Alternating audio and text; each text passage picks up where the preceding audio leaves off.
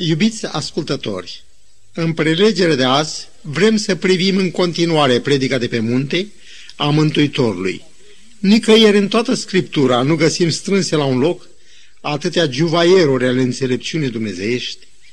Toate aceste mărgăritare de o strălucire și frumusețe orbitoare au darul să arunce lumină pe cărarea acelora care, împreună cu Isus, s-au hotărât să caute mai întâi împărăția lui Dumnezeu.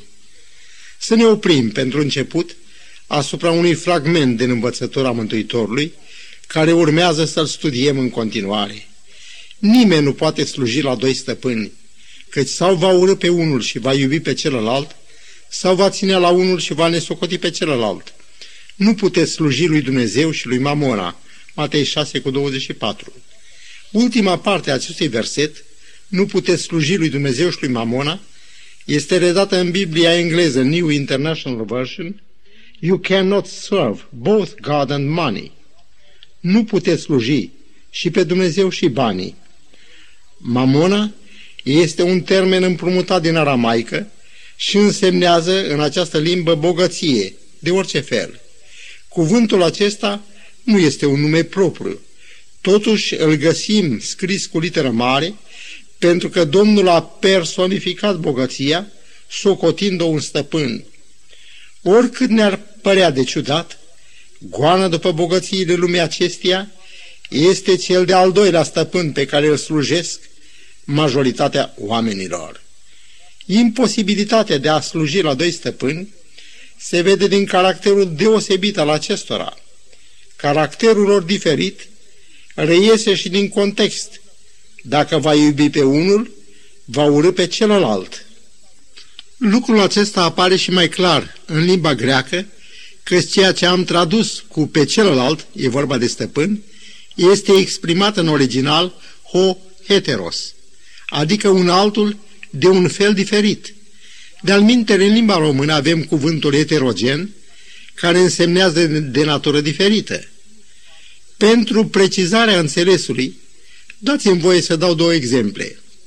Cineva poate să lucreze ca medic la două spitale diferite, deci doi stăpâni, dar acești doi stăpâni sunt de același fel.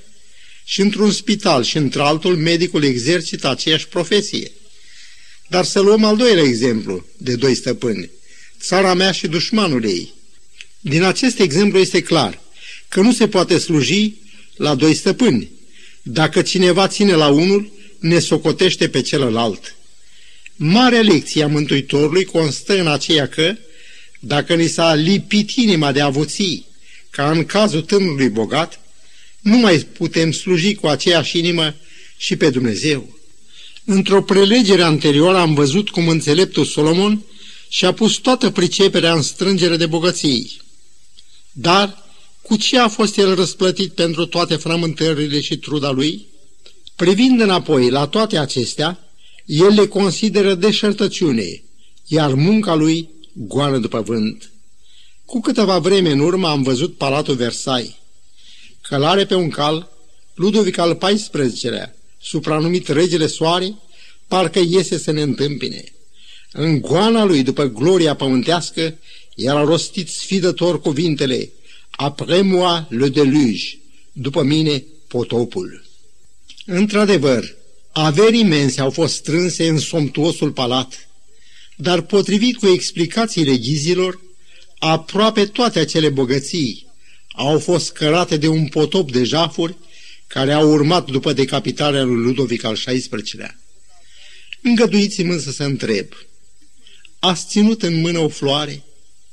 I-ați admirat frumusețea și gingășia coloritului? Dar ce s-a ales doar după câteva zile din surâsul îmbietor și parfumat al minunii de floare? Așa trece gloria lumii, spune un dicton latin.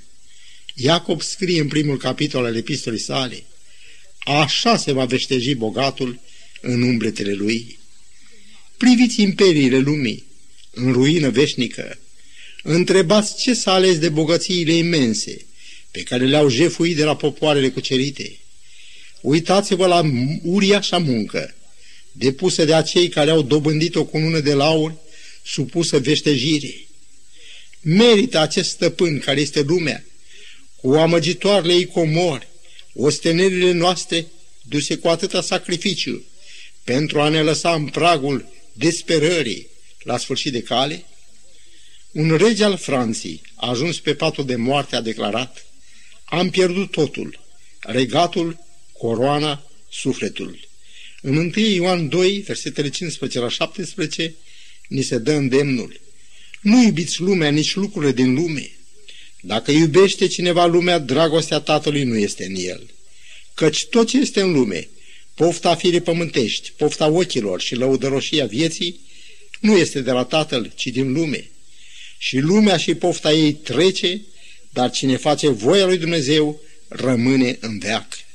Mântuitorul nu ne spune să nu slujim doi stăpâni. El ne declară pe un ton solemn, nimeni nu poate sluji la doi stăpâni. Lucrul acesta îl vom înțelege mai bine numai dacă vom cunoaște pe Dumnezeu. Gândiți-vă că Mântuitorul a venit în lumea noastră trimis de Tatăl. Datorită iubirii Lui, El a dat tot ce a avut mai scump pentru noi. Biblia de la Genesa la Apocalipsa vorbește despre iubirea lui Dumnezeu.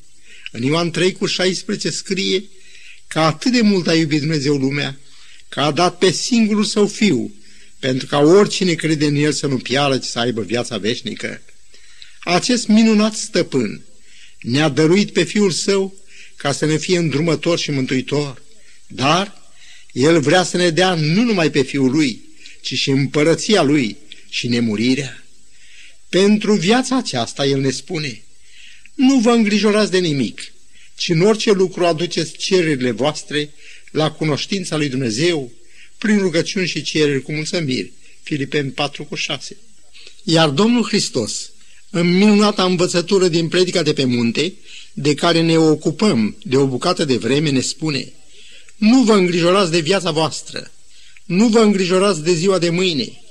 Iar Apostolul Petru merge până acolo cu îndrăzneala încât spune Aruncați asupra lui toate îngrijorările voastre, căci el însuși îngrijește de voi.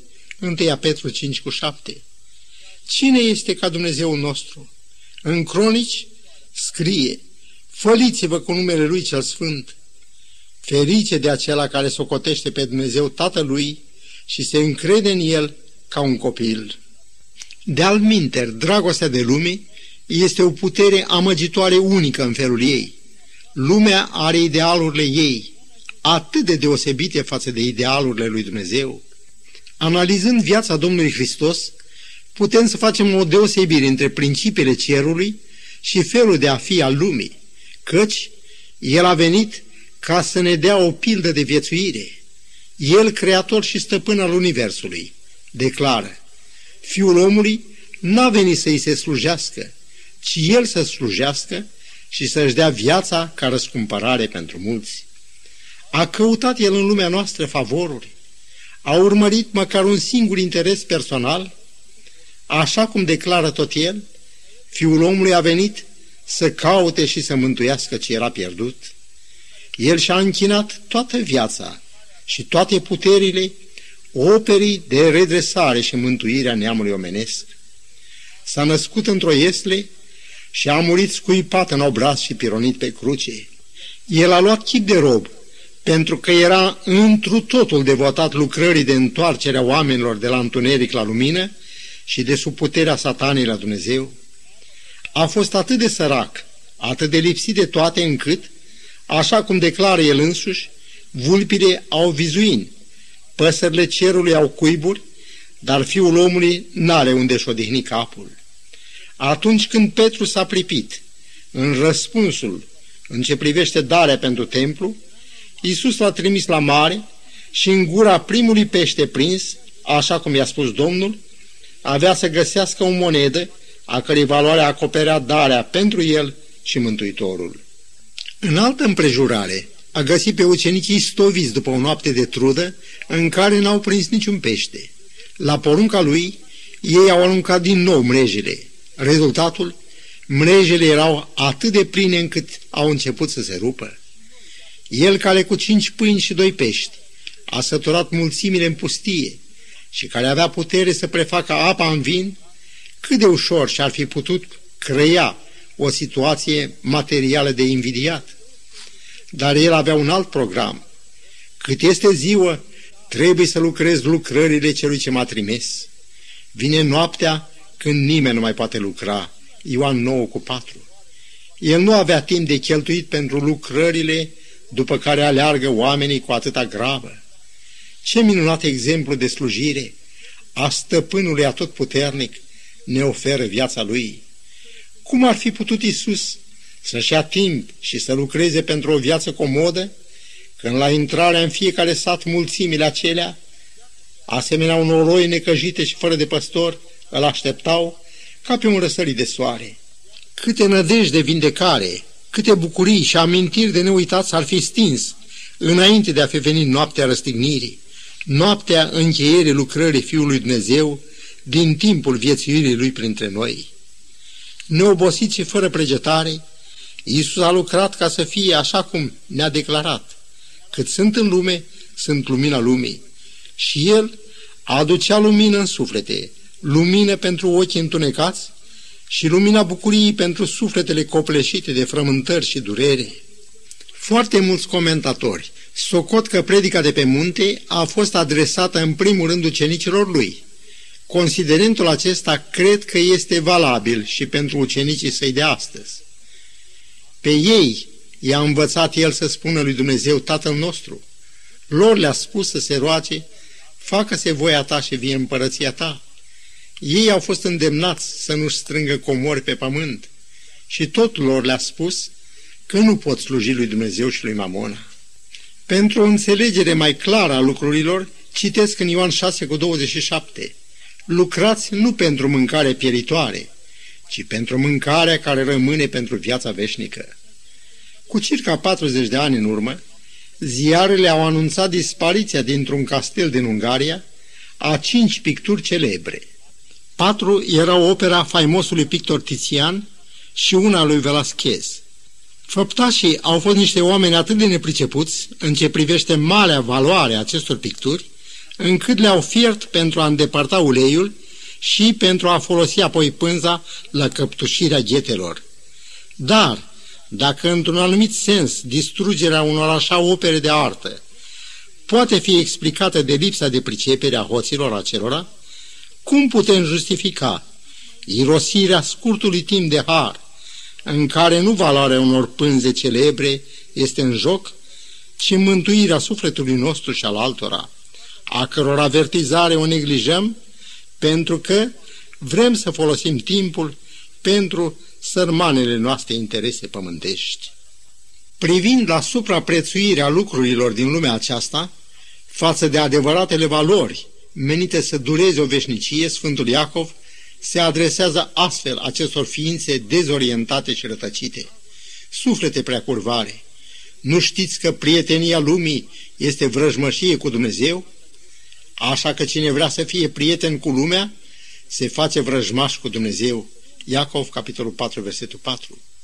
Și cât de mulți sunt aceia pe care dragostea de lume i-a despărțit de ascultare de Dumnezeu. De aceea Mântuitorul rostește acest îndemn.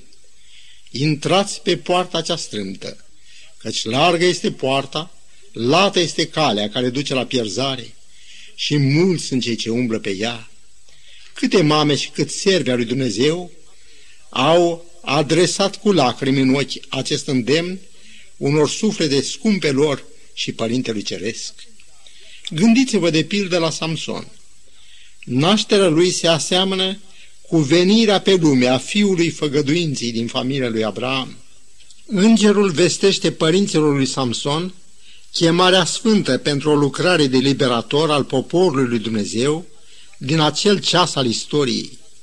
Ioan Botezătorul avea și el să vină pe lume ca urmare a vestirii de către un înger a nașterii lui. Lucrarea lui avea să împlinească profeția că va fi un antemergător al venirii lui Mesia. El trebuia să dea în știre omenirii venirea unui liberator. Ioan era doar un glas. Samson era rânduit și condus chiar de Duhul Domnului ca să fie liberator și judecător în Israel pentru acea vreme.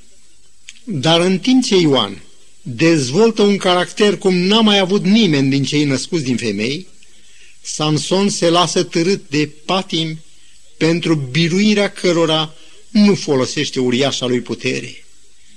Bărbatul, la rugăciunea căruia Domnul a despicat stânca pentru ca să-i dea apă să bea, nu prețuiește nici permanenta purtare de grijă a lui Dumnezeu și nici în altele favoruri care i-au fost acordate.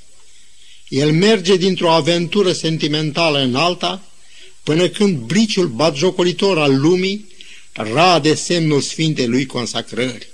Dalila, acest perfect simbol al vrajei lumii, îl adorme pe genunchii ei, dar când s-a trezit din toropeala amăgitoare a păcatului, era prea târziu. Lumea, acest despot și pierzător de suflete, își ascunde cruzimea, tirania, sub zâmbetul cuceritor al Dalilei. Ce rânge de fiară, atât de perfect camuflat! Samson, din rangul lui de judecător, suferă din partea lumii înjosirea degradării. Lumea pe care el a sfidat-o pentru că era Dumnezeu de partea lui, a pus în cele din urmă stăpânire pe el. I-au scos ochii.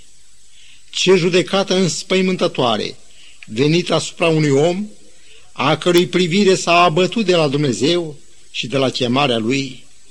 Întunericul s-a coborât peste sufletul lui. În loc să lucreze în lumină și onoare, el este silit să muncească la râșniță în bezna mizeriei închisorii.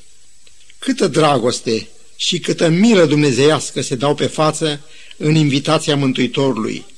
Nu iubiți lumea, nici lucrurile din lume. Dacă iubește cineva lumea, dragostea tatălui nu este în el. Ce s-o fi întâmplat cu Dalila, acest alt chip al șarpelui amăgitor din paradis? Să nu fi fost și ea poftită la serbarea aniversării biruinței asupra lui Samson, tocmai ea, eroina principală a dramei, cred că pe lângă cei 1100 de sicli de argint, primiți de la fiecare din domnitorii filistenilor, ei i s-a făcut cinstea să fie printre ei în împrejurarea aceasta, tocmai pentru a împlini cuvântul Scripturii care zice, cine duce pe altul în rătăcire, va fi și el dus în rătăcire. Era numai drept, potrivit justiției divine, ca și ea să moară împreună cu conducătorii filistenilor în același dezastru declanșat de Samson înainte de moartea lui. Neîndoios, Dalila a murit într-un fel sau într-altul, dar duhul amăgirii ei este prezent în lumea noastră, pe scenele teatrelor, cinematografelor sau pe ecranele televizoarelor din casele noastre, atâtea stele ale întunericului repetă scena jucată cu atâta maestrie în tragedia Samson. Slujba, ca și stăpânul în solda cărora lucrează, sunt aceiași. Numai spectatorii, sau mai bine zis victimele de azi sau de mâine se schimbă. Câți tineri, și de fapt și tinere, au fost cufundați în întunericul păcatului și deznădejdii, în urma etalării viciului, care nu apare pe fața lui înfricoșătoare ca AIDS sau a altor boli fără de leac, ci sunt mai întâi adormiți, asemenea lui Samson, de fermăcătoarea și blestemata Dalila. Îndemnul Scripturii, fugi de poftele tinereții și urmărește neprihănirea împreună cu cei ce caută pe Domnul dintr-o inimă curată, a devenit un fel de strigăt în pustiu. Mulți se cred puternici și stăpâni pe situație asemenea lui Samson. Iubiți prieteni, nu putem sluji la doi stăpâni. Mântuitorul vrea ca să slujim unia singur, lui Dumnezeu. Noi ca oameni suntem uneori de-a dreptul copleșiți de frământări și griji. Cu duioșie, Domnul Hristos ne-a spus atunci când a vorbit despre pilda semănătorului că există o sămânță bună, dar care a căzut între spini. Spinii sunt, potrivit tâlcuirii Domnului, îngrijorările veacului acestuia și înșelăciunea bogățiilor, care înneacă cuvântul asigurării purtării de grijă a lui Dumnezeu? Ce alte mijloace de convingere mai pot fi folosite dacă lecția strălucirii cu care îmbracă Domnul crinii, pomii și iarba de pe câmp nu ne încredințează de bunătatea unui tată iubitor? Cât de minunat și de vesel este cântul păsărelilor care nici nu seamănă, nici nu seceră și nici nu strâng nimic în grânare. În cartea profetului Isaia, capitolul 45, versetul 7, Domnul ne vorbește astfel. Eu întocmesc lumina și fac întunericul. Eu aduc propășirea și restriștea. Datorită îndepărtării sau necredinții în Dumnezeu, Domnul trimite peste noi fel de fel de încercări și judecăți. Pământul nu-și mai dă roadele. Tot felul de lipsuri sunt îngăduite de Domnul pentru a ne întoarce la El. Aceste încercări noi le numim crize, crize de bani, crize de mijloace, de posibilități de muncă. Noi le-am intitulat pompos crize economice și încercăm să le rezolvăm tot prin mijloace omenești. Toate aceste complicații, cărora noi ca oameni căutăm să le dăm o explicație și să le găsim o ieșire, sunt niște crize ale credinței, ale încrederii în purtarea de grijă a lui Dumnezeu. Ele, într-adevăr, au o față reală, îngrijorătoare, dar izvorul fericirii, binecuvântării și rodnicii muncii noastre e în Dumnezeu. În psalmul 104 scrie, toate te așteaptă ca să le dai hrana.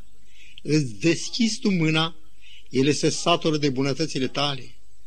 Din nenorocire pentru mulți, Biblia a ajuns o carte învechită. Am citit despre o studentă care avea mari probleme legate de o carte grea, obositoare, dar ale cărei lecții trebuia totuși să le învețe. Într-o zi, această fată a făcut cunoștință cu un tânăr fin, manierat. După câteva luni de prietenie, fata îi vorbește despre necazul ei și, culmea spune ea, autorul cărții are același nume ca al tău. Cât de uimită a fost ea să afle că tânărul cu care vorbea era chiar autorul cărții și era profesor la o altă grupă de studenți. Întorcându-se acasă, studenta a luat din nou cartea. De data aceasta, ea vede în ea o expunere logică, antrenantă. O găsește acum atât de originală și de plină de învățăminte. Cauza? A cunoscut pe autorul ei. Dacă vom cunoaște și noi pe autorul cărții, pe care o studiem în emisiunile noastre, o vom găsi interesantă, reală, vrednică de toată încrederea noastră. Părinte Ceresc, dorim și noi, asemenea lui Pavel, să te cunoaștem pe tine și puterea învierii tale. Ajută-ne să ne încredem în tot ce ne-ai făgăduit și să lăsăm pe seama dragostei tale toate frământările, problemele și durerile noastre. În numele Domnului nostru Isus Hristos.